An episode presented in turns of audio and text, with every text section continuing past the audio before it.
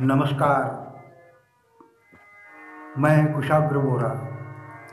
उपन्यास return ticket के आठवें भाग में आपका स्वागत है। पिछले भाग में हमने देखा किस तरह सुब्रतो और सगुन मॉरिशस के इलो सर्फ बीच पर मिले और बतियाने लगे।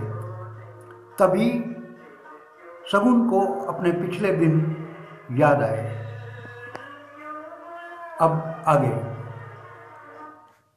दूसरे दिन सगुन के दोस्त का सगुन पर फ़ोन आया। उसने बताया कि हमारा बुकिंग क्लर्क बीमार हो गया है, इसलिए उसने काम छोड़ दिया है। मैं चाहता हूँ कि तू आकर के हमारा बुकिंग संभाल ले। सगुन ने सोचा, चलो, बैठे से बेकार ही भली। कुछ ना कुछ सैलरी तो मिल ही जाएगी। और काम चाहे जो भी हो, छोटा तो होता नहीं। यही कर लेते हैं। उसने हामी भर दी।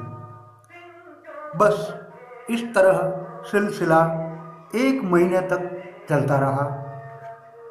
अचानक उसके दोस्त ने थिएटर की नौकरी से इस्तीफा दे दिया।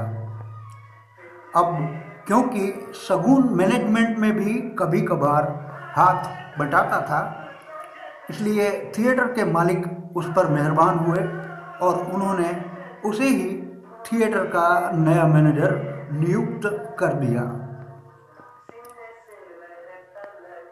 सिनेमा घर के कामकाज में उसने दिल लगाकर काम किया और एक दिन ऐसा भी आया जब वो सिनेमा घर एसोसिएशन का ज़िले का प्रेसिडेंट बन गया। इस घटना से ये तो साफ़ हो गया कि वो बहुत ही कार्यकुशल और निपुण था। इन्हीं दिनों में उसकी मुलाकात सिनेमा घर के मालिक की बेटी से हुई, जो यदा कदा थिएटर का कामकाज देखने आती रहती थी। वो सगुन की कार्यकुशलता से प्रभावित हुई। धीरे धीरे दोनों नज़दीक आए और उन्हें पता ही न चला कब वो एक दूसरे के प्रेम पाश में बंध गए? अबे, ये क्या आँखें फाड़ कर देख रहा है आसमान में? सुब्रतो सगुन के कंधे पकड़कर झकझोरते हुए चिल्लाया। सगुन जैसे होश में आता दिखा तो सुब्रतो ने कहा, प्यार हुआ, इकरार हुआ और शादी हुई। इसमें कौन नई बात है यार? सगुन ने लंबी सांस छोड़ते हुए कहा, अरे नहीं सुबरे, नहीं, मेरी शादी आसानी से नहीं हुई। हम दोनों के प्यार के लिए परीक्षा की घड़ी जैसे मुँह बाए खड़ी थी।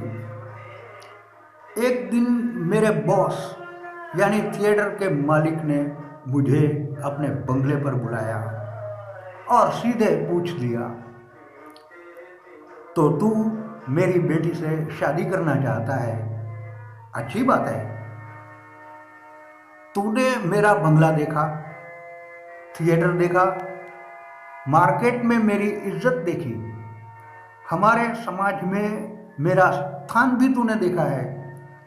अब तू मुझे सिर्फ़ इतना बता कि अगर मेरी जगह तू होता तो अपने प्राणों से प्यारी लाडली को पाँच सौ छः सौ माहवार कमाने वाले अपने ही नौकर के हवाले कर देता ज़िंदगी भर के लिए। सगुन ने एक क्षण भी गंवाए बिना जवाब दिया नहीं। बस तो फिर सबसे पहले मेरे थिएटर की नौकरी छोड़ दे। तेरे में प्रतिभा है, इसलिए हमारा थिएटर पूरे ज़िले का प्रमुख है। बस तू मेरी बराबरी में खड़ा होके दिखा। फिर तुझे दामाद बनाने में मुझे कोई दिक्कत नहीं। सगुन भारी दिल से वहाँ से निकल गया। सगुन की खुददारी उसे रोने से रोक रही थी। उसे एक बात समझ में आ गई थी कि संघर्ष ही एकमात्र रास्ता है। संघर्ष परिस्थितियों से, संघर्ष अपने आप से, वो जैसा है, उसे बदलकर शारीरिक, मानसिक रूप से चौकस, चौबंद और दुरंदेशी बनना ही पड़ेगा। हो सकता है संघर्ष लंबा चले। अगर ऐसा हुआ तो हो सकता है उसे अपने प्यार से हाथ धोने पड़े। ये तो वो सह नहीं सकेगा। तो आसान तरीका उसे भगा ले जाने का। लेकिन नहीं, इससे तो ज़िंदगी भर भगौड़े का लेबल लग जाएगा। तो वो कुछ तय नहीं कर पा रहा था, लेकिन इतना तो उसने ठान ही लिया था कि कम से कम पाँच हज़ार हर महीने कमाने ही हैं, ताकि वो अपने दिल को तसल्ली दे सके।